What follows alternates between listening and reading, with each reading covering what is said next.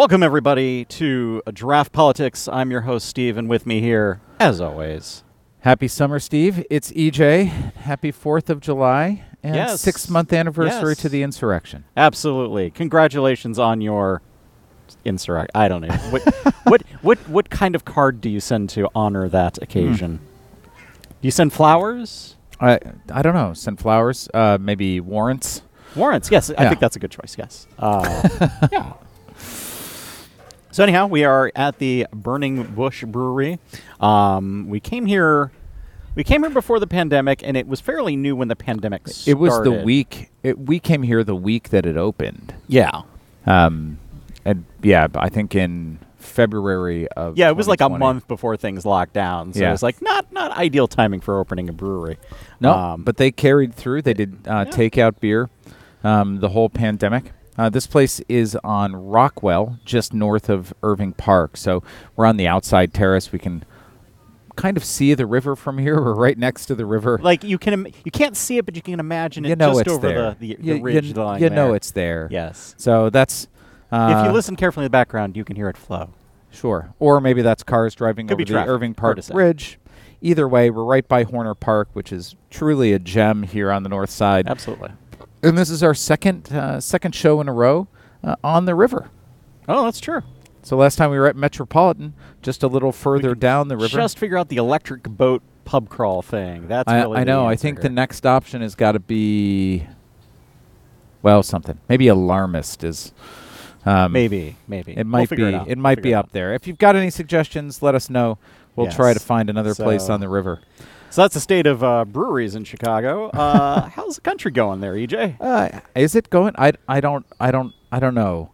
This is what we were just talking about. How the news cycle is so different than it was for the previous four years Yes. that I can't decide if that's a good thing or a bad thing. I do feel like I have to struggle more to figure out like what we're going to talk about, whereas previously it was a matter of filtering out, like, okay, well, we can't talk about that one and that one and that one, and I'll fit it in an hour. Yeah, yeah, no kidding, no kidding. Like we're not at war. We're not trying to start wars with anybody. But we're not in any more wars. I mean, Right. we're in the same wars we've been in. Uh, maybe le- maybe fewer We're wars, but we'll get of to some of those, Yeah, so that's we're kind of we're kind of doing that. Yeah, it's um, you know, things are slow in Congress, but things might be moving. So, I mean, I think that's the uh, in our new regular segment for fuck's sake, Joe Manchin, Kyrsten Sinema.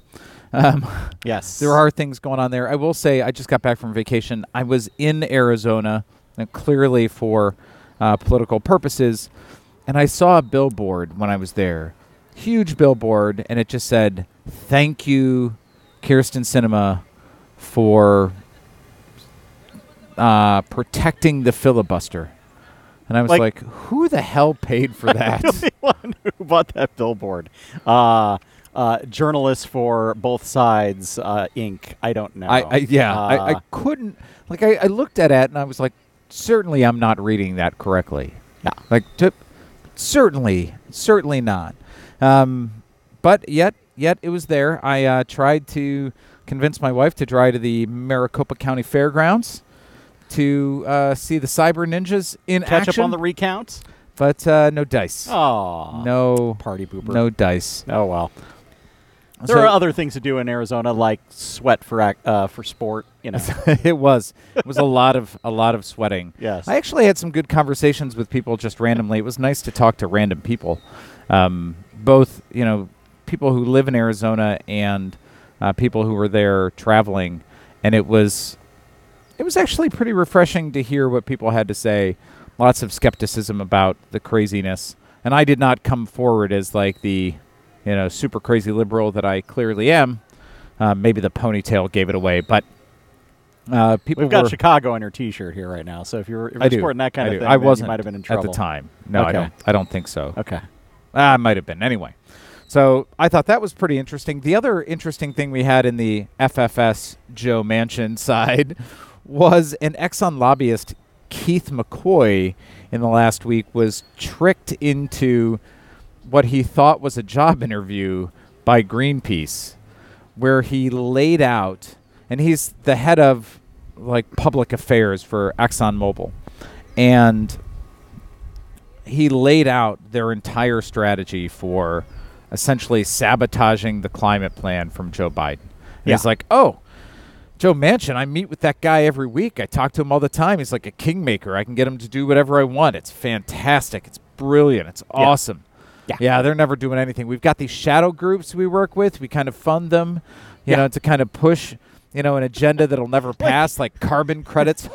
Like, suckers. I, I'm like, I'm like, is is this real? Like, is this not like, like I imagine, like, you know, there's those right wing groups that sort of like do these made up videos, and then like, you know, is it that kind of thing? No, but this is actually this actually Yeah. happened. yeah, yeah, unedited too. That's, And he's like, "Oh yeah, I totally said all those things. I probably shouldn't have, but I totally said all those things." and the CEO of ExxonMobil was like, "Well, we don't support that. We only pay that guy four hundred thousand dollars a year. He's a low-level employee. What are we- Right. how are we supposed Right. to know?" Also, have you Keith ever who? Yeah, Keith who don't know him. ExxonMobil and Playmobil, Playmobil, are spelled mobile the same way, which is not the way it should be spelled. Anyway, And Playmobil made of plastic, plastic made of oil. Hmm. Thus QAnon. Wait, wait. Thus- sorry, sorry. sorry. thus QAnon. Lost myself for a second there. So I just had to bring those two things up because Yeah. they've they've both been top of mind. Um, not like the infrastructure bill, Yes. which is almost top of mind. well, which is now two bills. Infrastructure bills right, right. for now. Pay We'll those infrastructure bills. Ah. got to have them bills. So there are two, right? So one Right. is got, you know, that's the six hundred million dollars of new spending. Was there like 1.2? It was 1.2. Wasn't well, it's it? one point two total, but 600 million. Oh, it's 600. new. new. That's right. That's right. Right, Like so 1.2 is like we're going to take some money that we've already committed to spending, and we're going Right. to count it like we're spending it new, even though we're really not. We're gonna wrap it And all we're up going to add together. 600 million. So good on the extra 600 million. Yeah, yeah, yeah, yeah. And this was the framework developed by 20 centrist senators locked in an island 'Cause- for 'cause eight weeks. Anything could stuff. happen. Yeah. Um, and uh, look, I, I do want to say so, you know, when people say 600 million, well, actually, let me say this. So we've got that $600 million of new spending in a $1.2 billion bill. And then there's going to be that separate bill, which is going to be done through reconciliation. Yes. Which is going to be a, a budget measure. Presumably, will be done. We'll see what happens. presumably it'll uh, and it'll be some big number so i i- something that's interesting here to me is that 600 million number we've gotten so desensitized to big numbers. I was like yeah that doesn't seem like that much 600 million. I like go to the couch cushions. I'm checking to see what i got in there maybe kick some in. Um, then i realized that i and did some some looking and i saw some other reporting that just said like that's more than the interstate highway system cost. So six hundred million Well, in new, even in today's dollars. Okay, so even in today's dollars, but also that was over how many years? I don't know. Yeah. that's that. Like, like the 600. Keep Also in mind, the when we talk about OMB these over- numbers. eight years or whatever. Yeah. When we talk about these numbers, they're over 10 year periods. So it's not like they're saying we're going to spend 600 million this year, which would be less than the defense like the defense Yeah, budget's sure. around 800 million ish, I think, something on that A ballpark. week, yeah. A week, right. Um so the 600 million, that would be 60 million a year, give or take, right? Um, you know, when we talk about uh, the possibility of the reconciliation bill, they started at six trillion dollars, which Mhm. is a lot of money. Don't get me wrong, but that's also over 10 years. So you're Yeah. talking more like 600 billion a year if my math is not Sure. entirely wrong. We can Um, all drop a zero. Right, right. So the theory here being that they, they have this bipartisan compromise. Oh, there is a quirk of the bipartisan compromise I should mention. The deal is apparently they're saying that anything that's covered by the bipartisan compromise cannot be covered by the reconciliation bill. So, in the bipartisan yeah, that's bill, a really good point. if they say we're going to spend a, uh, uh, five cents on bridge building, they cannot then throw in three trillion on bridge building in the reconciliation bill. Right. Like that, you can't you can't do that. Apparently, these rules are made up by I don't know who. I, I don't. I do wonder who makes It's up a Senate the rules. parliamentarian and Joe Manchin and McConnell sitting around a I- room, yeah. doing shots and just making up numbers. I assume. I, uh, which I would like to see. I would pay to see that. I- I if would. it were on Netflix. yes, I I, assume that the the uh, parliamentarian is the bartender in that case. Yeah, exactly. It's like drunk history, but it's Right. It- it's drunk legislation, and and really this this bill is going to focus on hard infrastructure, so bridges and roads and those sorts the, of yes, things. the bipartisan bill Right. focuses on that stuff, Right. and then the the partisan bill is going to be people, is going to be more of the uh, more the human capital, if you will. human infrastructure, which I actually I really like that phrase. To be honest, um, I, I've come around It to feels it. Feels a little weirdly capitalist to me, but I'll, I'll live with it. Uh, and I and I say that as somebody who's been regularly defending myself as no, I'm a capitalist. It's okay, Okay, okay, Elizabeth. right? exactly. So, so right now the senators are working in teams, trying to get the bill ready for the floor, because they want to vote by the 19th of July. That Okay, bipartisan okay. bill. So you know you've got your So you got like Bernie bridge team. Sanders and like Joe Manchin, like, and they're like picking. They're like, I want, I want Liz. Come on, Liz. so, uh, but I think there are teams for things like broadband and Yes, yes. roads and bridges. Which makes perfect sense. Yeah, yeah. it- it does make divide and perfect conquer because it is going to have a large scope to it. And whatever you say about the number being way too low, I I I applaud and appreciate the urgency. Well, I think that the biggest thing that I think we need to focus on here is that one of the things that was supposed to be in these bills overall was a lot of emphasis on climate related things. And given the weather lately around the country, I think we have a n- new reminder of uh, the situation that we're in here. Hashtag s- heat dome. Hashtag heat dome. Um, and we need to stop acting like it's a thing that we can keep kicking down the road and, and make that investment. And so that is one of the things that's nominally supposed to be part of this reconciliation bill. Now, how does that overlap with what is in the infrastructure bill versus what is in the reconciliation Yeah. bill? And I don't know who, who And what the, guy referee. from Exxon is telling Right. Joe Manchin I, not to vote on. I assume they're bringing Joe Hochuli out of retirement to decide whether whether it matches or not because the parliamentarian's busy doing his other thing. nice. Look up Joe Hochuli, everybody, if you don't know him. It's H O C U H L I? Hochuli? Something like that. Anyhow, moving on. Hold on a minute. Do you mean former NFL referee Ed Hochuli? Yes, I do. Ed Hochuli. That's what I said. You said Joe Did Hochuli. I say Joe Hochuli? You did. Oh, I'm getting it's confused Ed with Joe Hochuli. Manchin. Ed Hochuli. He's also yes. a an Yes. attorney. I want to be Ed Hochuli. yeah, exactly. Best NFL films thing ever. Anyhow, we are totally, totally into our other podcast. No, we aren't. Um, Our other podcast about NFL officials. it's called Zebras.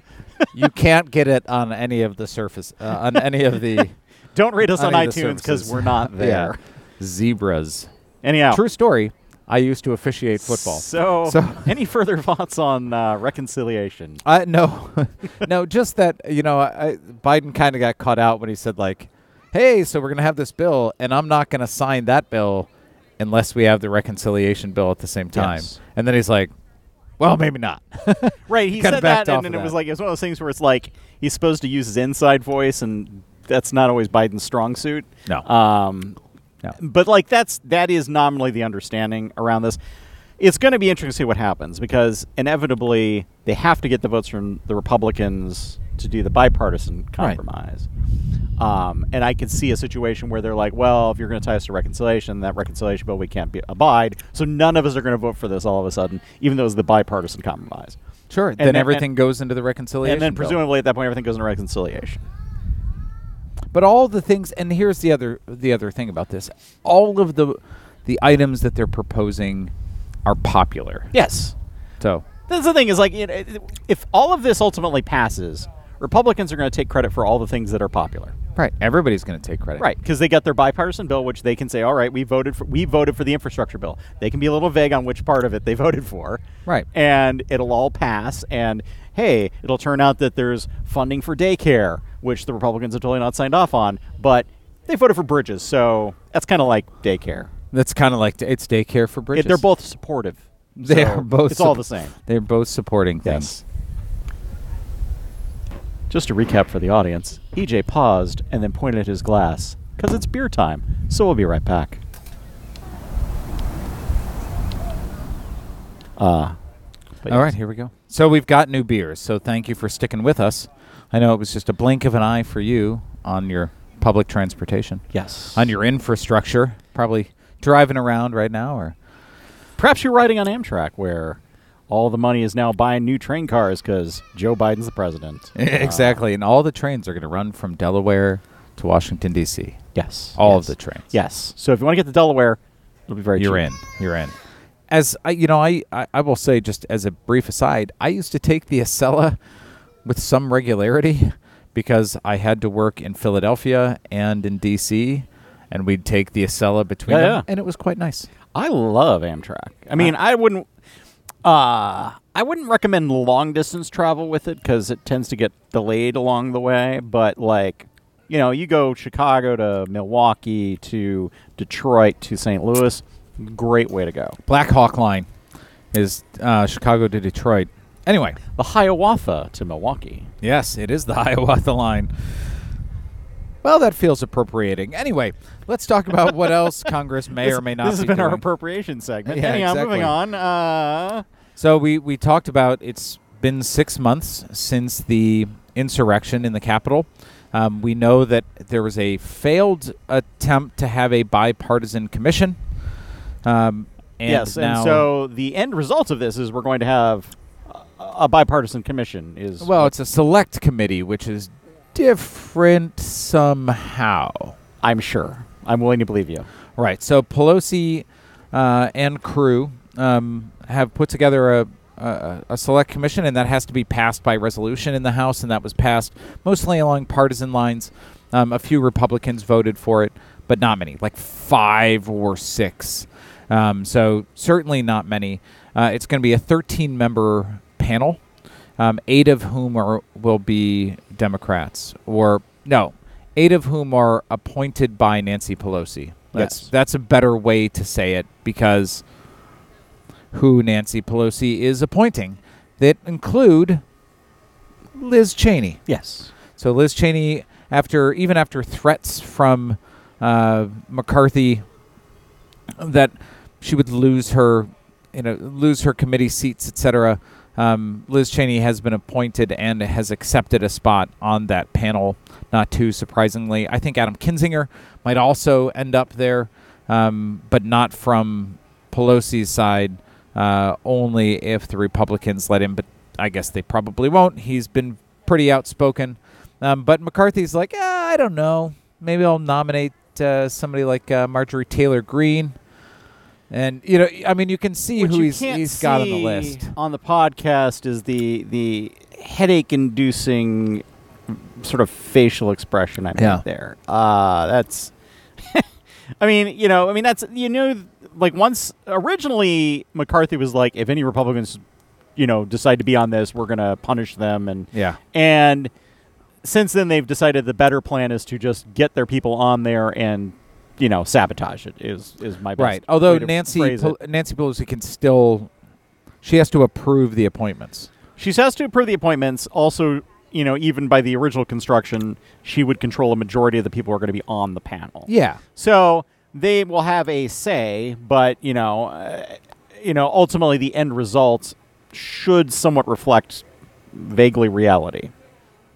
We'll, well, see. and I think that's the big question: is, you know, will the goal of the Republicans on the committee to not sabotage the process, but just essentially make it so it seems like it's all made up? Well, it's gonna yeah. doubt. They're gonna do like what they've done with you know uh, previous. I'm trying to think of like what exactly they've done recently, but basically throwing sand in the gears and trying to make it look like everything is partisan. That there's no basis in fact. You know, we- like think about you know like what we're doing with the Supreme Court nominations when we're talking mm-hmm. about Kavanaugh and all of that and how oh they're being unfair and it's all a hoax and da da da and you know undermining the credibility of it. And the fact of the matter is, they don't need to undermine the credibility generally. They just need to make sure that none of that gets back to their voting base and seems believable to them. Yep. Yeah, and we will I guess we will see. I mean, I, I you know, this is a week where the final set of fences that were put up during the Trump administration have come down. Like, you know, the Capitol feels more accessible now and and the White House feels more accessible now than it did you know, at any time in the last 5 years, and that's a good thing and I'm you know, I'm I am hoping that there is an earnest and serious effort that, that goes in from both Democrats and Republicans to to produce something that will help there be a shared narrative, whatever it is. Yeah. Um, and we know, you know, over 500 people now have been uh, arrested and, and charged um, in the insurrection. You know, a few people have pled guilty. Um, only one person has been sentenced. You know, it's there's a lot more work on that side to go. Um, and so there will be narratives that come out of those court proceedings. Yep. And, you know, we'll see how all of this ties together. I, I have to say, from a political standpoint, I don't understand why the Republicans aren't trying to do this as quickly. They can't stop it happening. So why Right. not Just just smooth push the through. gears. Like let like let's we- go, like, let's go, Get let's it done. try to Don't get it out, it out. before the end of the year? Because Yep. they don't want to be talking about this in 2022. Well, do you think do you think there's going to be anything that comes out of that that committee hearings and all that that's going to be significantly different than what we already know? Like is there going to be something that that potentially is going to really shift how we think about things? Not like across the political spectrum because we know how that works, but like things that we Uh, weren't expecting. Uh, no, but I think it'll keep it in the consciousness. Okay. And you know, it seems to me that the Republican strategy is just to like pretend it didn't happen. They were tourists, right? Right. I mean, uh, and the longer we're talking about people bringing zip ties and bear spray into the Capitol, and the three percenters, you know, talking about overthrowing the government, Yeah. uh, that, that's not a great look. No. That is not a great look. No. Um, uh, so, and there's there's nobody out there who thinks, really and truly thinks the Democrats were responsible for that. Right. That's that is an albatross that will solely hang upon around the neck of Republicans, especially as you know we might talk about like there were like 700 Republicans running for office in 2022 that we know about who have ties to QAnon or you know espouse those conspiracy conspiracy theories. Like it's just it's just not not good for them. There's No. no, way to message around that. Well, but I mean, do they have to though? I mean, like who ultimately who are the who are the voters that they're losing from that? Um you know, I mean, you, you figure that, you know, when it comes to the primaries, there's the most vocal kind of core people Yep. that they're trying to appeal to with a lot of this, and those people are showing up. But how Yep. many of the people who are going to vote in a general election for the Republican because they're the Republican because they believe in, you know, low taxes, low regulation, general concepts of freedom, et cetera, et cetera. Those sort of the, that Republican brand. And and will this hurt them if all this comes out that's basically pointing that there were a subset of Republicans who decided that it was worth overthrowing a government to keep Trump in power? I, I do wonder about that, right? And I I wonder if it brings the middle it it takes the middle out of the equation to some extent, right? Yeah. Like if there were people who yeah, would have generally voted Republican because of low taxes who are like actually I think I care about democracy more than I care about, you know, paying an incremental But but do they dollars in a year. see this as a threat to democracy at a fundamental level? I, I think that's what we're going to find out Yeah. next year, right? I mean, Well, uh, I and and that is the, I mean, I think that is the marketing case to be made, yeah, right? for sure. Um, and people will make their decision based, you know, based on what things come out and Yeah. and how it's messaged for the next. You know, it's uh, sixteen months. Okay. 16 Speaking months. of decisions, let's talk Supreme Court. oh, I saw the transition. I'm like, I'm going for it's that. a good one. It's a good transition. Uh, Some so decisions have come Supreme out. Court has made many a choice recently. Uh, three uh, major cases that were worth talking about today. Um, the first one is transuse. Let me try that again. Uh, the first one is TransUnion versus Ramirez. Um, this was a five to four decision with Thomas dissenting, actually, which is bizarre. Um, but because the court has gone so far to the right, they can lose Thomas and still have the decision come out badly. Um, and what was going on was that there was um, rules around uh, fair credit reporting. There, there are rules around fair credit reporting, and, Mhm. and TransUnion was um, looking at their credit reports of people coming in, and they were comparing them against terrorism databases As you do. as you do. And so they could flag somebody on their credit report as being potentially linked to terrorism. And so that's what they were doing. The problem was that the algorithm they were using was looking at first name and last name as the only things they were matching against. So, as you might expect, uh, people of certain ethnic backgrounds might be uh, brought up more on the terrorist list there than uh, was fair or reasonable to them. Now, the construction of our laws around this are that there is a harm caused by simply being labeled in that because you don't know Right. necessarily that you're that that credit report is prov- providing that information to somebody until you actually you know until that happens right, Right. and so what happened was the Supreme Court decided um, that you had to prove harm. So you had to show that not only was your information mislabeled in TransUnion's database, but that it was actually given to somebody and that had some consequence to you. Now that seems reasonable on its face. The problem is that then, in terms of how you challenge this legally speaking, is that it, it's up to that individual. Like I have been Right, harmed, right, I'm right. going to sue you. Um, do I have the financial resources to sue TransUnion? Am I subject to an arbitration agreement or Mhm. any other thing that might make Which that you are. challenging?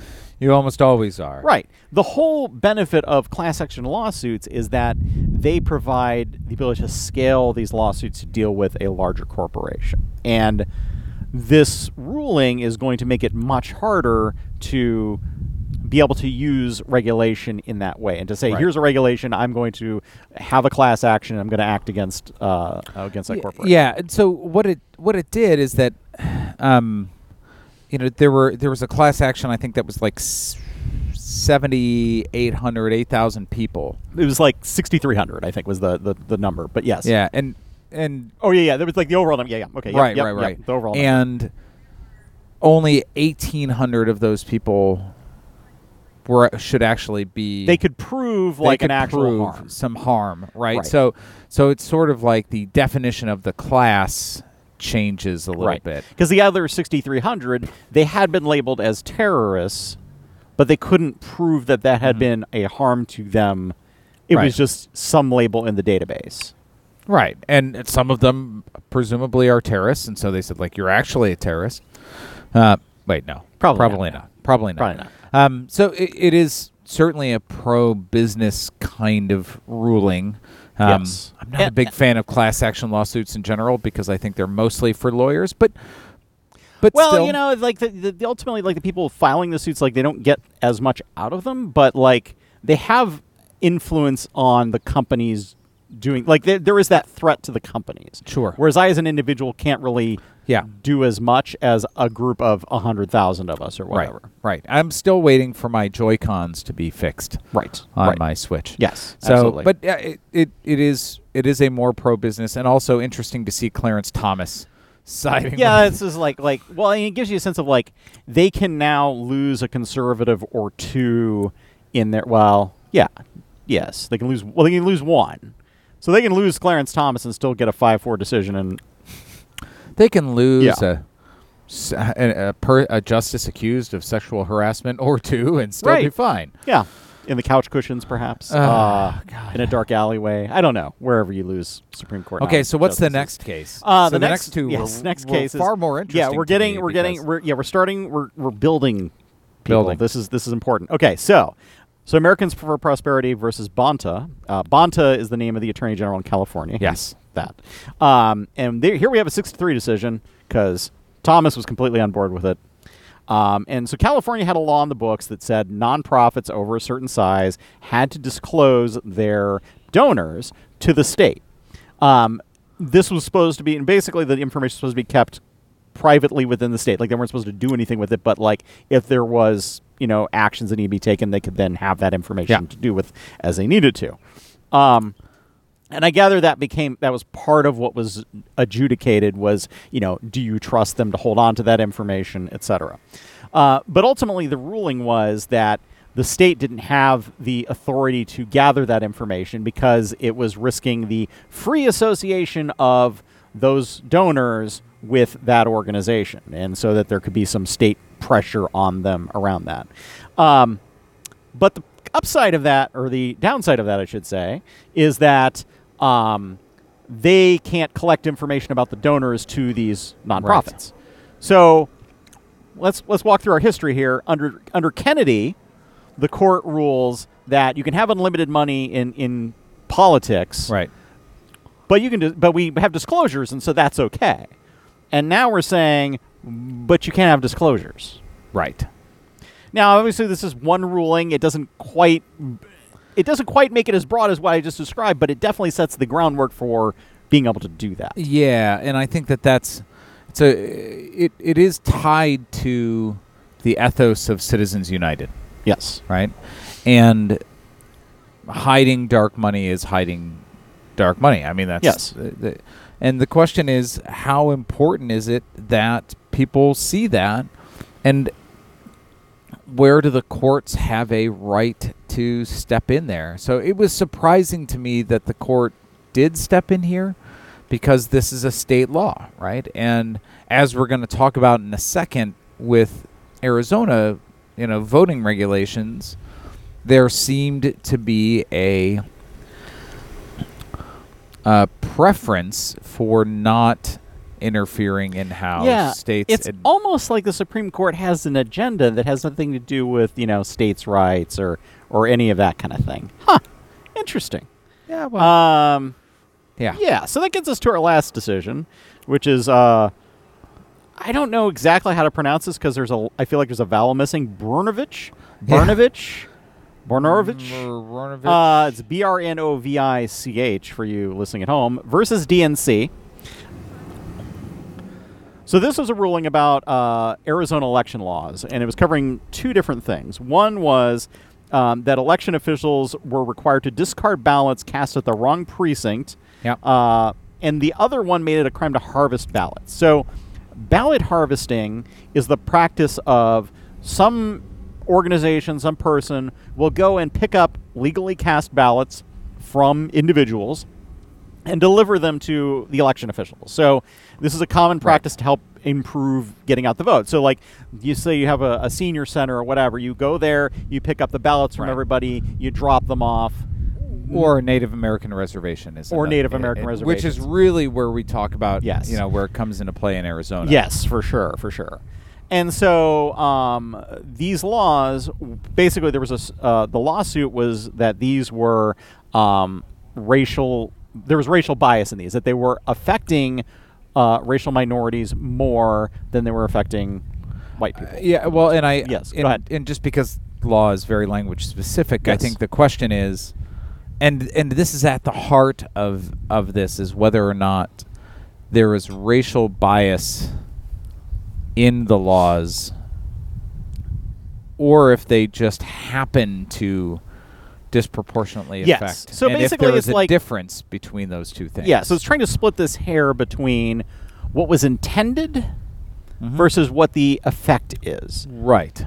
and it's awfully hard to determine what the intent of something was without like you know having somebody's hard drive full of data where they said this is why we're doing it um, which has happened Well, um, which has happened. but to give you a sense of like what this ruling means so first of all the ruling said um, that uh, that arizona's laws would stand um, because they couldn't prove that there was that sort of racist intent in them right. but for example, if you were in Georgia, let's say, and they moved to end voting on Sundays, um, that disproportionately affects black voters because there are a lot of uh, voter initiatives, Souls to the polls. souls of the polls, um, where they are trying to get out voters, and so they'll go to church and they'll go out to vote afterwards. Well, if you ban voting on Sundays, that doesn't happen. Right. Does that disproportionately affect those voters? Clearly, yes. But they're saying, but that what they're saying is that isn't necessarily racially targeted how you split that hair once again, I'm not I- sure. well, well, but in the oral arguments, there was somebody representing the Arizona Republican Party, and when questioned, is why are you a party to this? You know, why did you file an amicus brief? The response was, well, essentially, the more the pe- people vote, the less we win. yes. And so while that's sort of as they like to as people like to say saying the quiet thing out loud that's also sort of giving some air cover to the argument that it's not racial it's it's political right Right. it's so just if- partisan right. i don't care So It we're not discriminating against them because they're black. We're discriminating against because they don't vote for Republicans. right Oh, it's okay. Well, we're fine then. and that's somehow fine yeah. which I I found very interesting, to be honest. Um, I disagree wholeheartedly with this, but it's going But- to mean it's that it's going to be harder to it's going to be harder to uh, attack these kinds of laws across the country as they continue to for get sure. rolled out. for sure. Yeah and i think like if you look at overall like we we talked a lot about when trump was putting kavanaugh on the court and and and uh and all of that. We talked about um these being trump's justices right? That they were being put on the court by trump they're going to defend him or whatever. They were never trump's justices. He didn't pick them. It was came from a list that was developed and handed to Mitch McConnell, and Mitch McConnell handed him a list and said, "Here are the choices." And he went, "That person's pretty. I like them. Let's do that. That person looks like a judge. I like them." I mean, like, No, I that- mean, that's the level he operated on. And so at the end, the reason they got onto his desk in the first place is because they're defending corporate rights and because they are in, trying to protect Republican power. Yes. That's it.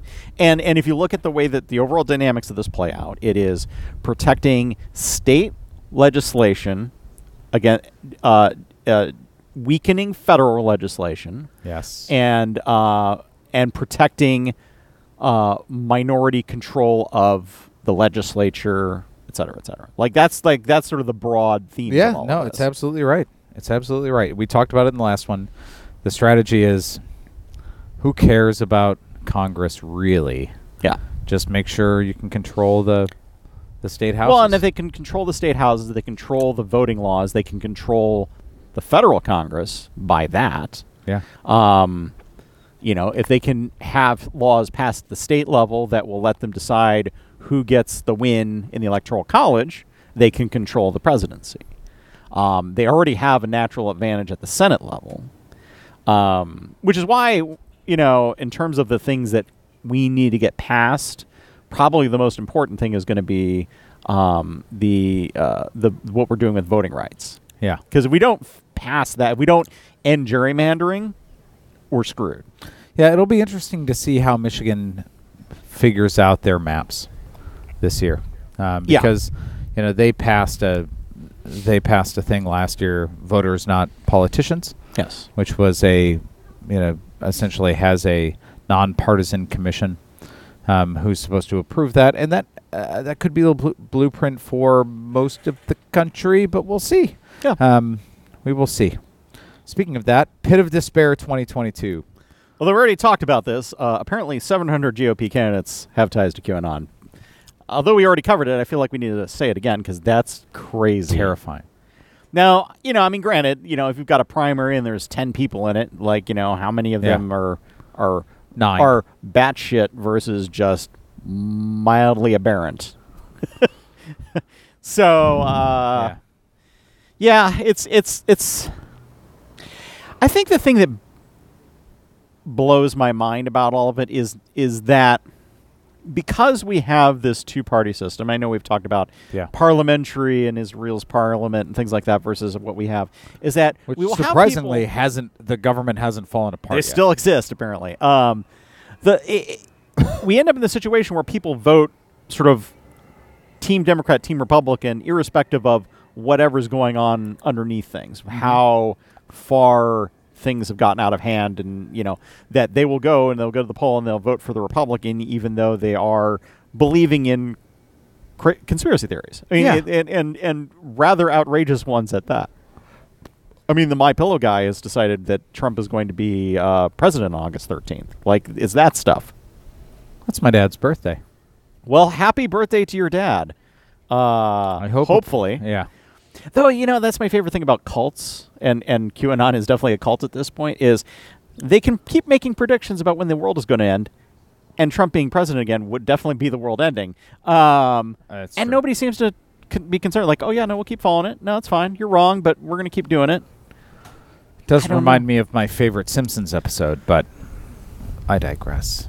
We digress a lot. It's yeah, okay. it's true. It, it is true. That is what we do. The digression. I, I, I do think that the next couple weeks are going to show some really interesting things in terms of 2022 because we'll see uh, there are going to be a lot of filing deadlines. There are going to be a lot of things like that. Um, and obviously, some interesting municipals are kind of shaking out. Uh, the one thing I want to just bring up very quickly um, is New York City. Oh yeah, yeah. New York City. It's where I get all Get my salsa from. Right. Um,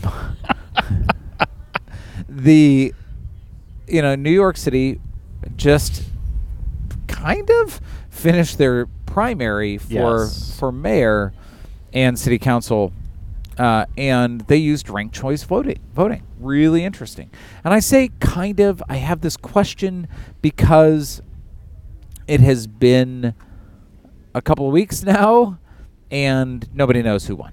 I mean, people are starting to concede, but clearly it took too long, and it was too confusing. Um, and you know, the clear leader at the beginning of the night, or at the at the end of the day on election day, you know, his lead shrank and then grew. Brooklyn Borough President, somebody I don't care about. yes. Um, it, I I found it very interesting for a couple of reasons. One, because didn't you learn anything in New York from 2020? You got to have it done fast. You know, it, yeah, Former it's President Bill Clinton tells you. There you go. You got to have it done fast. There you go. Get in, get Uh, out. A friend of Nobody wants mine was uh, running for city council in the 39th ward district, whatever they call it there. He uh, got third place, I believe, which is interesting to watch it from like a uh, from the the uh, ranked choice voting was like. Well, he's in third place. Is he going to go up from there because he's got you know the the second choice of other people? Not really. No. No, no, no. Sadly, no. Uh, Uh, but I, th- I think they did declare New York uh, Eric Adams the the winner of the Democratic. they did, which is an interesting thing, uh, in that he's he's not particularly progressive, but he but he does appeal to some part of like where the like the progressive base would want to draw. From. It's going to be it's going to be complicated, but he only served two terms because that's the way the rules work in New York City. So we'll see Thank how you. it goes, but. Uh, We'll see what Uh, happens with like police reform, since he's a Yeah. he's a former uh, yeah, former he kind of ticks a lot of boxes. yeah, right? it's it's a, it's an interesting candidate as Um, far as it goes. But I will say this about New York politics: thank you, New York GOP, for giving the huge double middle finger to Rudy Giuliani's son, who was trying to run for governor. oh, that's hilarious. And they're like, "Ah, no, no, no, maybe we, we did that. We're done. yeah, maybe you could, maybe you could do some lawn care." I was gonna say, did it, where did he announce his? Uh, where did he uh, re- uh, officially uh, concede? Oh, I mean, it was just a that wasn't even a primary. That was just like a, you know, a convention of Republicans. Oh, okay, And so the Republican leadership is like, you just better sit your ass down. nice, nice. Weird Giuliani kind of mix kid. Ah, he's weird. Anyway, uh, so what's So, coming up? What's coming up? Uh, Arizona recount. Uh, so apparently. Uh, Maricopa? County is going to have to buy all new voting equipment Right. because the voting equipment has been mishandled and they can't trust that it works correctly anymore. Uh, because, you know, you have computerized systems. Some guy gets that for, you know, a day or whatever that he doesn't, you know, you don't know who he is. He doesn't, you don't have any sort of Yep. validation of what they're doing. They could have put all sorts of shit in there. Who knows? Yeah. So good on you, Arizona. It's going to cost a little more money. Yes. Um, it's supposed to go on for a couple more weeks, right? Yes. Yeah. Yeah. Uh, yeah. Who knows? It, it, it, it could go on forever. You know, Yeah. I, I have a feeling it's going to be like those. Did we get to the answer we want yet? No. All right. Keep going. Uh, or they'll just never come out with an answer and hope it goes away. Yeah. Because like even most politicians in Arizona are like, this is stupid. Yeah. Like it's dumb. Like I, I like there's nobody that supports it who's reasonable. And this is in the same week that it's been it was clear that the president and Giuliani and others were calling election officials in Arizona and saying you need to stop counting. Yeah. Just let him win. Yeah. Just stop it. Um, which should be a crime. Yeah. Should be a crime. Uh, true story. An opinion writer for AZ Central. Uh, his name is also EJ, but it's not me. And people As far it, as we know. as far as I know. Okay. Anyway, Um, Tyler Durden. uh, Anyhow, but- moving on. But of course, you know, at the same time, there's a state senator in Pennsylvania who's like, "Oh, the thing in Arizona is a great idea. We should do it here in Pennsylvania, just for all the minority counties." So, like Philadelphia County, York County, and one other. right. You know. Yeah. There's there's no racism there though. Well, It's yeah, all so- totally a coincidence. so he's requested every ballot and every voting machine from those counties. I'm sure he has. and uh, they have until the 31st of July to respond. And then he's like, "I will, I will subpoena you. I will sue you." And the, uh, of course, the the attorney general for Pennsylvania, who's a Democrat, has said, "Well, we'll just defend the counties. You're never going to touch those things." Yeah. Anyway, Yep. talking about forensically taking photographs to make sure they were filled out by humans. The ballots. Yes. Yes. Yes. There you go. Anyhow, uh, what else here? Uh, international. So you put this one in here. So what's what's this going on? Um, the president of Haiti, uh, Jovenel Moise, was killed last night in his home, assassinated. Okay. All right. Gunman broke into his home and Okay. killed him. Elected in 2017, I, like it's worth noting, right? Because because this is the kind of instability that is, you know, contagious, right? Um, yeah, uh, didn't like how the country was going, and there are some, you know, weird rules in Haiti, as you might imagine, because we supported and then didn't support autocratic leaders. See, look up the Duvaliers, Right. Papa and Baby Doc. Also, true story. My dad met Baby Doc Duvalier when he his company owned a plant in Haiti Okay. a long time ago. Um, so, uh, you know, there are some rules about when the presidential term starts and ends, and it wasn't clear whether or not he still should have been the president. Again, not super clear, not a great guy, but also people broke into his house and shot him to death. Um, not good times. Yeah. Not, not Um, good times. Then in in other international news, uh, oil prices are going a little crazy because Saudi Arabia, Saudi Arabia and UAE are having a little bit of a spat. There is a weird announcement going off. In the, what is that? What did they? I don't know. What the hell is that? I think there's a, a crew team going by. on the river. Oh, that makes sense. Okay, because we're on the ri- reminder, everybody. We're on the river. There's a crew team possibly on the river. Could be some somebody sort of announcing coxswing. Co- cox, coxswain. Cox, what, what is it? Coxswain? How do you pronounce that? I don't know. A- anyway, you can't pronounce it at work. Oh. However, it's supposed Did, to did I mention this is episode 69? Oh. Anyhow, uh, where was it going? Oil prices, right? so Saudi, wow. Saudi Arabia and UAE are uh, having a fight with each other, which actually has been ongoing. So the last time that OPEC met, it almost fell apart because of dispute between UAE and Saudi Arabia. It has now fallen apart because of that dispute. Uh, so prices are now at a six-year high. Um, nobody's really sure what's going to happen, and of course, when nobody's sure what's going to happen, they all assume the worst, Panic, and yeah. prices go up, etc. So it could be that Saudi Arabia is going to pump out a bunch of oil to screw the UAE. It could be that they're neither of them is going to pump out a bunch of oil. Could be Russia's going to pump out a bunch of oil. We don't know. So, uh, Oil yeah, prices. Don't don't drive. I think is what Yeah, I'm no, telling you. no road trips. No How road about that trips. infrastructure? Yes, yes. We'll have lots of bridges that you should not drive Yeah. on because you won't have gas. Um, and I, I think the other big thing to talk about right now is is COVID, right? Yes, yes. I- uh, which is, you know, we're now talking Delta. Yes, we're we've gone through the alpha, beta, gamma. Now Right. we're to the delta variants. Uh, presumably, we'll eventually get to zeta. We'll see see how things go. Whi- Which I appre- you know I appreciate the the naming now instead of being country of origin is Yes. just Greek letter because I, because Which people are means that it's actually a Greek virus and it leaked out of a lab in Greece. Yes. Although of course I heard of the Delta virus, then I heard of Delta Plus, and I was like, whoa, whoa, whoa, whoa, whoa, Just give it another Right, like- letter. I don't, I don't like, understand. are we gonna have Delta plus plus? Like, I- like, yeah, like C plus plus. right? Like that's how this works. It's going to be object oriented. The and that's now. that was deep cut there. See, there's the abstract. Va- uh, nah, anyhow, I'm gonna stop. I'm gonna So- stop myself. So So uh, the Delta variant's now the dominant variant in the U.S., just over 50%. Um, you know, vaccine efficacy a little lower than uh, with yeah, the and Alpha it- variant. like I've seen a couple different things talking about studies. There's like what they can produce in a lab. Uh, some there was like a study out of Scotland. There's a study out of Israel. The eff- efficacy is definitely lower.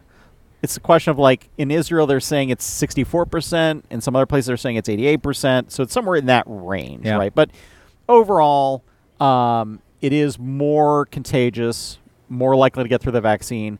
On the bright side, it is not more deadly if you have the vaccine. right. If So- you don't have the vaccine, eh, it's not you know, good. yeah, and it's like I think the thing we have to remember is that we're not going to get to a point in all likelihood where COVID ceases to exist. Right. It's going to be we get to a point where it's like the flu, where it's like you get it, you feel a little crappy for a few days, and then it's all fine. Right, because it's you know as it goes on, it tends you know viruses tend to become less deadly Yeah. Now the thing more of it is, transmissible. part of what's interesting about COVID, and I'm speaking to you as as somebody who is certified in epidemiology by the uh, Mark Zuckerberg School of, of Epidemiology. Good. Uh, You've done your well accredited institution. Uh, but one of the things, one of the reasons why COVID tends to cause a lot of damage to people is the spike protein that we all talk about, Mhm. and the spike protein, like that itself, like independent of being attached to the virus, being a live virus, actually will like cause damage. And so what makes it more infectious is changes to that spike protein. So it can at the same time become more infectious and more deadly because the way that spike protein is working. Um, and the reason why that's not an issue with the vaccines is because it's a muscular injection because it's it's all sort of self-contained. It it's does whatever it's going to do right there, and it doesn't spread through your body, and it's and it's dealt with. Um, so who knows? I think is Yeah. really what I'm trying to get at. Um, so we've got the Delta variant. We know it's more contagious. It is currently the dominant strain in the U.S. Um, if you haven't gotten your vaccine, uh, for well, the people in Norway, I don't know. Our listeners in Norway, um, I- it- it- hopefully they've been able to get the vaccine. Vaccine, uh, yeah, Um, availability is going up, yes. um, and now there's more urgency, right? Similarly, in like Australia, where there was no urgency to get the vaccine, yes. The Delta variant is driving urgency. Yeah, and there's even been an countries. uptake in interest in the vaccine here in the U.S., where it felt like everybody's sort of fading off. It's like, oh, maybe we should get in, in on that, especially because um, the vaccines, the two-dose vaccines, the first dose, um, which gave fairly good protection against the alpha variant, Yeah. is doing jack all against the delta Yeah. variant. Uh, it's not to use the epidemiological term, jack all. Um, and so getting your second dose, somehow. making sure you get fully vaccinated is definitely a way to go at this point. Um, but that said, if you even if you've been vaccinated, if you're going into grocery stores, uh, at, you know, Walgreens, etc., I think it's, we're at the point like you should probably wear a mask. Like it doesn't really hurt you to do it, and you know there's always the risk that maybe you got it, maybe you could spread it, and so just just Yeah. err on the side of caution. Put a little fabric on your face; it'll be fine. Yeah, it's it's a it's a interesting it's an interesting balance I think for everybody right now. You know, Yeah. how do you feel about wearing a mask, not wearing a mask? You know, You know? interestingly, I, so I went to like I have a morning ritual of I go to the Starbucks because I'm I'm a you know liberal elite or whatever.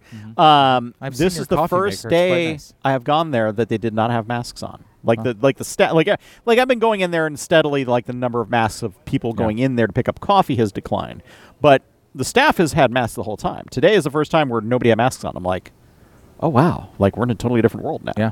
And Um, and what's interesting is, you know, I think Illinois and you know, we're we're kind of doing pretty well, right? Like, you know, in Chicago doing pretty well in terms Yeah. of vaccination Yeah, if you look at the vaccination rates, you look at the the the number of tests coming back positive, like positivity rate, Yeah. all that stuff.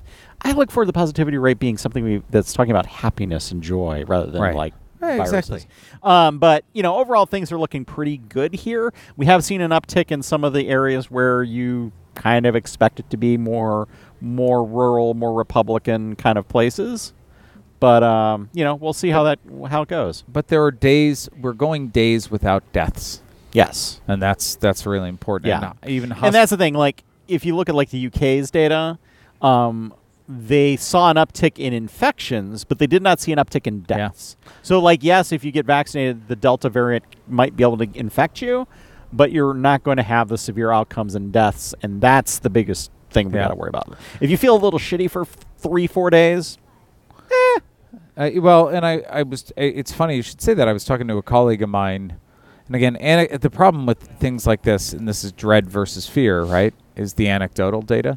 A colleague of mine in the UK, uh, he had the Johnson and Johnson vaccine. His wife had AstraZeneca, and they both got COVID in the last two weeks, yeah, and he was knocked out for two weeks, and like, yeah. just yep, Well, you know, and that's the thing. Like, all I mean, even the vaccine, even at its peak, was ninety some odd percent effective, which meant there was some chance we're Right. still going to get Right. infected. And I know people who had who had BioNTech Pfizer and still Yeah, and that you know, it- it's yeah, and that's it's going to you know based on your genetics, based on your immune system, et cetera, et cetera. Like, that's what's going to happen. As long as it's not something that turns into a severe outcome, that you're getting hospitalized, that you're dying from Right.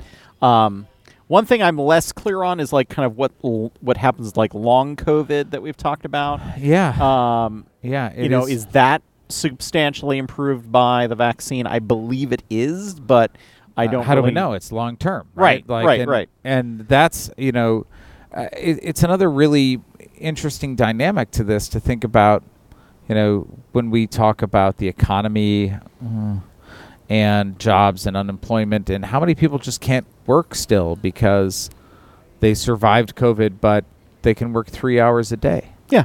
right? Yeah. And um, or they can't work at all, or some days they can't they can't put thoughts together. So, Yeah. uh, you know, uh, I've heard people talk about and economists talk about the impact of COVID. Even if the pandemic were to end today, it's a it's another two year echo, and I think that that's oh, true. for sure. Yeah, yeah. That's true, um, and a very uh, happy thought. Before we talk about beer, Well, we should talk about beer, but first we should probably get more beer. we should probably get more beer. That's So always we're gonna, good advice. We're gonna go get more beer. We're gonna use our time machine, and we're gonna instantly go get beer. I'll be right back. and we're back. And the TARDIS has worked. We've got more beer. We're here. I, I look. We're we're back at Burning Bush, Bush, and we talked about this. I'm really happy they made it through the pandemic, and I've got to say, their beers got better. Yes, yes. There- well, there's a like when they first started, there was like not as many beers. Yeah. like they've gotten more. Like they were doing a lot of guest beers. Yeah, and yeah, Now they've got a lot of good variety. Um. So what are you? You've we. Ha- What have We we? had a lot of beer. Yeah, I, I you can I don't tell, know if you can tell that on the podcast, but we're doing. but we right. we can. Uh, we this is your third beer. Uh, let's say it is. Let's say it is. Uh, so I've been sticking with their IPAs. So Okay. they've got a few. Um, they've got a uh, a Lion's Den, which is a New England style. Yeah. Tree Wrestler, which is an American IPA. Um, uh, uh, it, and again, I'll say these have both been very good. Um, and Walls of Jericho. So right now I'm on to the Walls of Jericho. Um, again, another Are New you going England to style. come tumbling down, sir? I and I believe my good friend John Mellencamp will show up to help me sing about the walls come tumbling down. Um, yeah, I had. Well, so the first one I had was the. Actually, it's not. Is oh the Rio de Vida, which is the Mexican lager. Yeah. and it was excellent. I have to say, I've become a big fan of. Well, I love lagers generally, Yeah. but like Mexican style lagers, I feel like they're just just some- just a little extra there that I really little enjoy. extra crisp. Yeah, yeah. Um, so that's been kind of my favorites. But uh, then I moved on to what I requested as a wheat beer, but I swear to you, it was not a wheat beer. It was a little hoppy, had that cloudiness, which you might associate with a wheat beer, but also with an IPA. So I probably had either the Lion's Den or the Wall of Jer- Walls of Jericho. Well, I will tell you, the Walls of Jericho tastes like a pina colada. Okay, I did not have that one. It is I, surprising, unexpected, and super, okay. super okay. good. So then I had the Lion's Den, presumably, Okay. and and uh, if you are a follower of the podcast, you'll know I'm not much of an IPA Yeah. person, not a hophead, but it was that it's in that little like margin It's of window it's for uh, it's a it's got that juicy, fruity kind of vibe from the the hops, the the the more that if you if you're in if you do brewing, you add hops early to make bitterness. You add hops late to add that sort of flavor and that Yeah. essence of it. And so a lot of that later add uh, adding of the hops to give it that juiciness. So well, I actually rather enjoyed it. Yeah, and I've got to say, this Walls of Jericho, I, you know, it's not that hot out right now. If it were really hot, this would be perfect. Yes. I mean, it's super crisp, really like, I, I mean, coconut and pineapple and just all of the things. Okay. That is definitely not the beer I had. Yeah, But, no, it, it actually warns, there's a warning, contains lactose. Okay. I, I don't understand, but I love it. Well, if you're if you have uh, a lactose intolerance. No, I don't understand how the lactose gets in there. Oh, it's uh, cows. Mostly, mostly cows. Mostly Hopefully, cows. Yes, they have a cow here. It, it Just- makes it makes the lactose for them. Just the go cow with it. makes the So, Wow. so for my last utterly beer, delicious. for my last beer, I was debating between the Red Sea and the Sour of Babel. Mm. So of course I had to go for the pun. Uh, and the Sour of Babel is excellent. It is uh, is a sour. Uh, a lot of blueberry, has a little bit of lavender and milk sugar apparently. Um, but it's like sours that are a little too sour are, are much in the same realm for me as Mhm. things that are too hoppy. But like this is a good balance here. It's got it's sour, but it's not overwhelmingly so. Also, contains lactose. Yes. So it's So more like it's a the milk sugar Yes. in mine as well. Yes. It's So- more of the more like a sweet tart, less like an atomic warhead. You know, if we're talking. Oh, nice. okay, well that now I can so- relate. Now I can relate. Yes. So I, I, you know, I can't, I can't praise enough. So we've uh, talked beer. How well they've done. Yes. Here. Yeah. No, I, I'm really impressed with uh, what they've been doing with their pandemic and Yeah. uh, turning it around. So Great yeah. job. And they opened this outdoor patio, which is not the nicest outdoor space I've been in, but it's an outdoor space and it's by the river, and like I'll take it. yeah it kind of it, it needs a little it needs some trees like over to like sort of isolate it, needs Irving some Park. zhuzhing up. yes yes um, but it has potential for sure So- uh, and lots of space which yeah, is nice yeah, no, no, it definitely does. Um, let's talk about Illinois because we should welcome President Joe Biden. welcome joe biden Joe Biden is in Illinois right now. i assume he rode a he's in- train here Uh, in the form of Air Force One yes that they've had painted as a can train. amtrak sponsor air force one i think that would I be think that would be fantastic. Um, although i think it's actually the other way around is air force one is sponsoring amtrak but go on yeah. Uh, so they, he's here. Uh, Joe Biden is here today to uh, speak up in McHenry College at McHenry College, which is you know a, a little redder area of the state, although you know represented by uh, folks like Sean Casten and ah yes yes um, and someone else, another Democrat. So uh, he's up there talking really about the American Families Plan. You know, so this is the thing he said he was going to do. He was going to hit the road and he was going to get out there and uh, and talk about it himself, and he is doing so. Um, there's also been rumors that he's going to be in the loop today. Um, after that speech, because there have been military helicopters flying all over. I don't know if you've noticed them, but I have not. I hear them Um, all the time. And there have not been any over our uh, podcast, so uh, otherwise we would have pointed that out. Yeah, they'd come north of us to go from Yes. McHenry to Um, uh, to the loop. Related to his visit, as he was passing through, he met up with uh, J.B. Pritzker and Lightfoot uh, at O'Hare. yeah, Uh, as he was, you know, just Lightfoot on the tarmac because she's But Lightfoot on the tarmac. Uh, San Francisco. Okay. Yes. with some tech leaders from Chicago. Okay. Um, but um, a lot of this comes in the backdrop backdrop of um, you know we had one of our worst uh, violence weekends here in uh, Chicago. Um, I was like, it was. I forget the exact number. It was in like 70, 80 some odd shootings Yeah. uh, in that ballpark. I mean, this is a pattern we see in Chicago as we have a long weekend, and you know, uh, people. You know, I don't know exactly what the formula is, but you know, we end up with a bunch of shootings. Uh, and Yep. so, you know, there was talk of, you know, so apparently there was some discussion between them around that. I don't really know what Biden can be doing as far as that goes, but Yeah, well, and uh, you know there were a couple interesting things citywide here. You know, first of all, the mayor came out and essentially said, "Well, all of these problems are because Congress can't act on gun legislation." Which you know, look, that is certainly a problem, but it's not all of the problems no, in, in no, Chicago. no, no. And there's Um, yeah, there's a, like a lot more we can do investing in you know community organizations that are trying to help build things up and you know Yeah.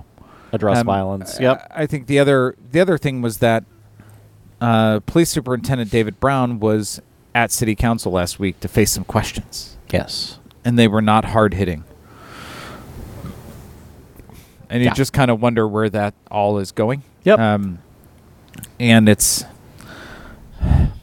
it's a little disheartening to hear the mayor just kind of abdicate responsibility for it, Right. but frankly, not surprising yeah. given how her term has ru- has gone.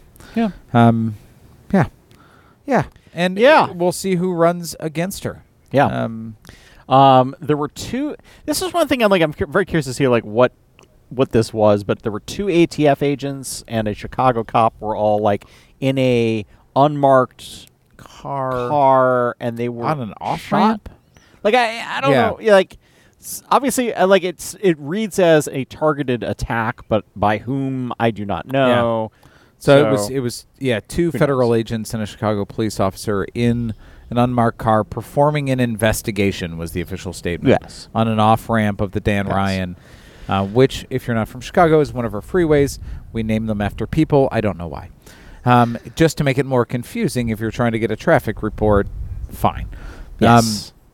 Um, but that was we very could tell you it's 90, but instead we'll tell you it's the Kennedy for the people who are from out of town listening to the Right. traffic report. well because the number only matters.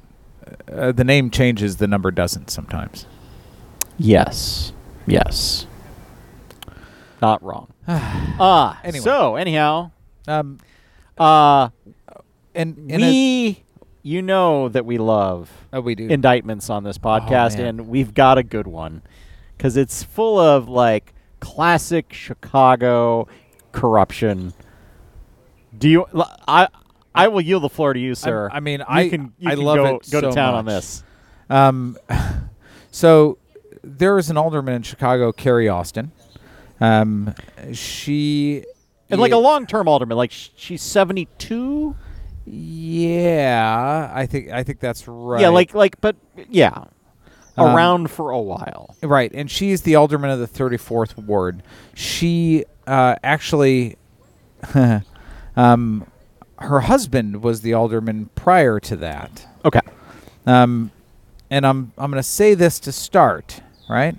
Um, her husband had a, f- a saying that said, "Pigs get fed, hogs get slaughtered."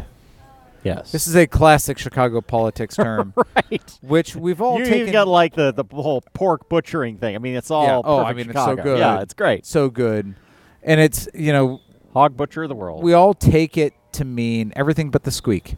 Um, yes. you know, you can steal a little and you'll be fine, and you can keep stealing a little. But if you steal a lot, somebody's going to get pissed. Well, Anyway, turns out that kitchen cabinets are apparently the breaking point I- here. so Carrie Austin and her chief of staff were indicted by a federal grand grand jury for taking bribes of all sorts yes. and stupid, stupid bribes. I mean, I mean the things that that she got were like humidifiers, kitchen Sump cabinets, pumps. sump pumps, like all of these things from developers. You know, You know, think- like the thing is, like aldermen are paid pretty well. Like even if they're not grand. corrupt, like they're paid, like you know they can make a decent living. Yeah. But anyhow, yeah. Uh, but so the official charges, one was conspiring to use interstate facilities to promote bribery, and two counts of actually doing it, of using interstate facilities to promote bribery, because the conspiracy to do it and the actual doing it are two separate charges. Of course, why not? You would think they would cover each other, but Yeah. whatever. Uh, and then uh, Austin uh, had one count of lying to the FBI, which, by the way, if the FBI ever comes up to you and says, I'd like to talk to you, your immediate answer should be, I'd like a lawyer. Yes, exactly. Uh, but then there was also one count of theft of government funds for her chief of staff. So that's that's ultimately what the charges were, and all of it circulates around home improvements. I mean, it really does. I and, and I love that in the complaint, in the complaint, it Yes. says that Austin accepted an offer from a contractor to pay for two, and I quote, brand new and quote expensive sump pumps. Yes, Like, would it be okay if they were used expensive sump pumps or new? the Venn the diagram I- of expensive just- and not used is very critical to uh, this operation. Yeah. Would they have been charged with bribery had they simply settled for a used sump pump or a less expensive sump pump? I, I don't know. I uh, this is a fair question. I have a sump That- pump, and I have not been charged with bribery. I, As far am as I know, it sure is not that the expensive other or aldermen want to know. used. Can I get a Can I get a cheaper sump pump? Is that the deal? so uh, you know, her offices were raided in 2019, so this is not a new investigation. Yeah. Um, it just took a long time for the Pre-pandemic. indictments. But how many current aldermen of Chicago are under indictment, federal indictment? Current. That's a very good question. Um, I would go six. Somehow, you're high. It's I, I only- mean, I mean, there are only three. that's unrelated, sir. True. There are three aldermen who are okay, I, currently you know what? under Actually, indictment. here's the thing. I was like, I- I feel like three was the right answer, but I'm like, but it got to be higher than that. Well, I think So- it's actually six current or former, three Okay. current. okay. Yeah, all right, all So right. all Carrie right. I'm not Austin- far. All right. Yeah, yeah. I'm in the right ballpark. you know, Carrie Austin is now indicted. Uh, Patrick Daley Thompson, Yes. total relation to former Mayor Daley, and Ed Burger King Burke, Ah, yes. um, all under indictment currently. Yeah, so- and very much in my brain it was Austin, Burke. There's got to be one other. and of course, their name has to have Daley in it because that's how I- we do it- here. It is a rule, right? Yes. Um, they don't. The, the feds don't even have a choice. So it's good to have good old fashioned indictments, and we're still waiting Well, to see what comes out of the Madigan. It's such a wonderfully old school Chicago form of corruption. It is real estate developer trying to get a bunch of their properties built, getting permits, getting TIF funds, Yeah. and they exchange. Okay, the kitchen cabinets is not old school. Like it should just be a bag of money, but it really should be a bag of money. but I- fine, cabinets and sump pumps, whatever. Yeah, uh, but very much real estate development that's like simple, basic aldermanic corruption. I, I really is, and that comes from this concept of aldermanic privilege that used to Which exist. we've that still does. We've covered Made some efforts to get rid of that, Yeah. and and as much as I've had frustrations with Lightfoot generally, she's been good on that stuff. So right because she wants to have all the control herself. right, so Somehow that aldermanic privilege not looking so yes, bad. mayoral privilege trumps aldermanic privilege. Ooh, can't use the word Trump. Anyway, so Right? yeah. um, I, I and I I keep thinking that we're going to hear more out of the Madigan stuff, and then we get Carrie Austin, Yes, right, or we get somebody else. So you know, I'm I'm glad Chicago's going to Chicago. We're going to see, I think, in the next few weeks, people coming out to say they're running in the municipals in 2023, right? Because now's the time. Yes, If you're going to run for mayor, if you're going to run for alderman, you have to start. Takes a little uh, time to ramp up. If you jump in late, you are money. going to lose because you got to get your people, you got to get your signatures. Your signatures are going to get challenged. You know, this is going to get like our our local side of the podcast has been a little weak recently, but like as things ramp up around that, it's going to get a little more interesting. So Yeah. Yeah, because we're off cycle with the rest of the elections Yeah. locally. Um, but it's coming. Yeah. Speaking of things that are coming, we're getting Some rain. sprinkled on right now, everybody. So I think we're gonna wrap this up. Uh, so yeah, Thankfully for you all, we're going to wrap this up. Thanks for joining us tonight. take Today. care, everybody. Stay, Stay safe. Wear a mask. Wear a mask, cause why the hell not? Why not? Right. Bye bye. Bye bye.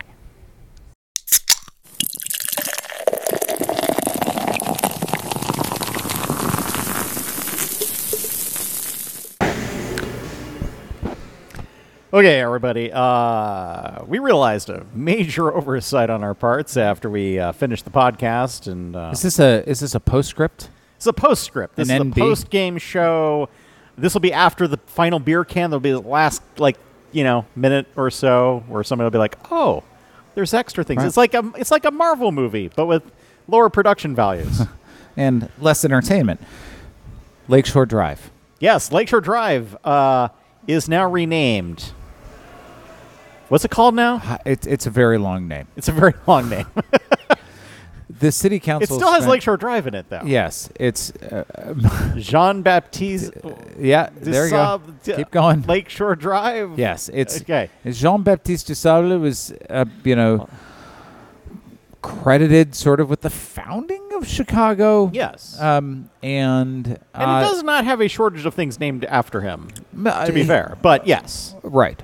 But there had been an ordinance in the city council for months and months and months that had been the subject of political wrangling and back and forth, et cetera, Right. et cetera, um, and was passed this week with some amendments to now rename Lakeshore Drive.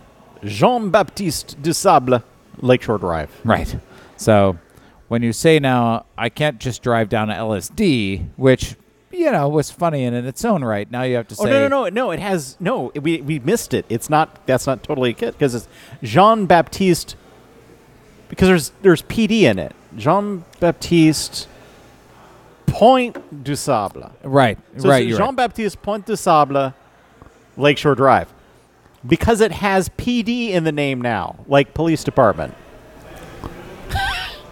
Because they, because, uh, yeah. Yeah. So uh, the debate was originally, do we name it after him? Do we have it Lakeshore Drive? And so they settled on this very long name that only uh, tourists and tour guides are going to know. Everybody else is going to still call it Lakeshore Drive and LSD because that's easy. Yeah, and I much like the Sears Tower. Yes. It's probably always going to it- be Lakeshore Drive. we don't call it Willis Tower. I will bleep out Willis. Also, true story. the company I used to work for Yes. is now Willis. Really? Okay. Yes. Towers Watson, Willis Towers Watson. So that's the Willis Towers Watson Tower. Okay. Good to know. Enjoy that. Can Yes. you get to the Willis Towers Watson Tower from Jean Baptiste? Point de Sable. Point no, de you Sable, cannot. Lakeshore well, you Drive. have to. You have to go into the loop because it's on the other side of the loop. That's true. You could take uh, Lower Wacker. Yes, you can take lower. Yes. Anyway, Are they to rename We- Wacker? we- Because if any street should be renamed, Wacker's probably it. I tell you what. Uh, do we have Ah. any further comments on No, the I just we had to street talk renaming? about that. Yes. So thank you for joining us for this postscript. Uh, two and a half to three beers into uh, our fine evening here. Stay safe, everybody. Stay safe Mask safe. up. You know, yada yada. and, have and a beer. go drive down Take care. that road. Yes. Bye bye.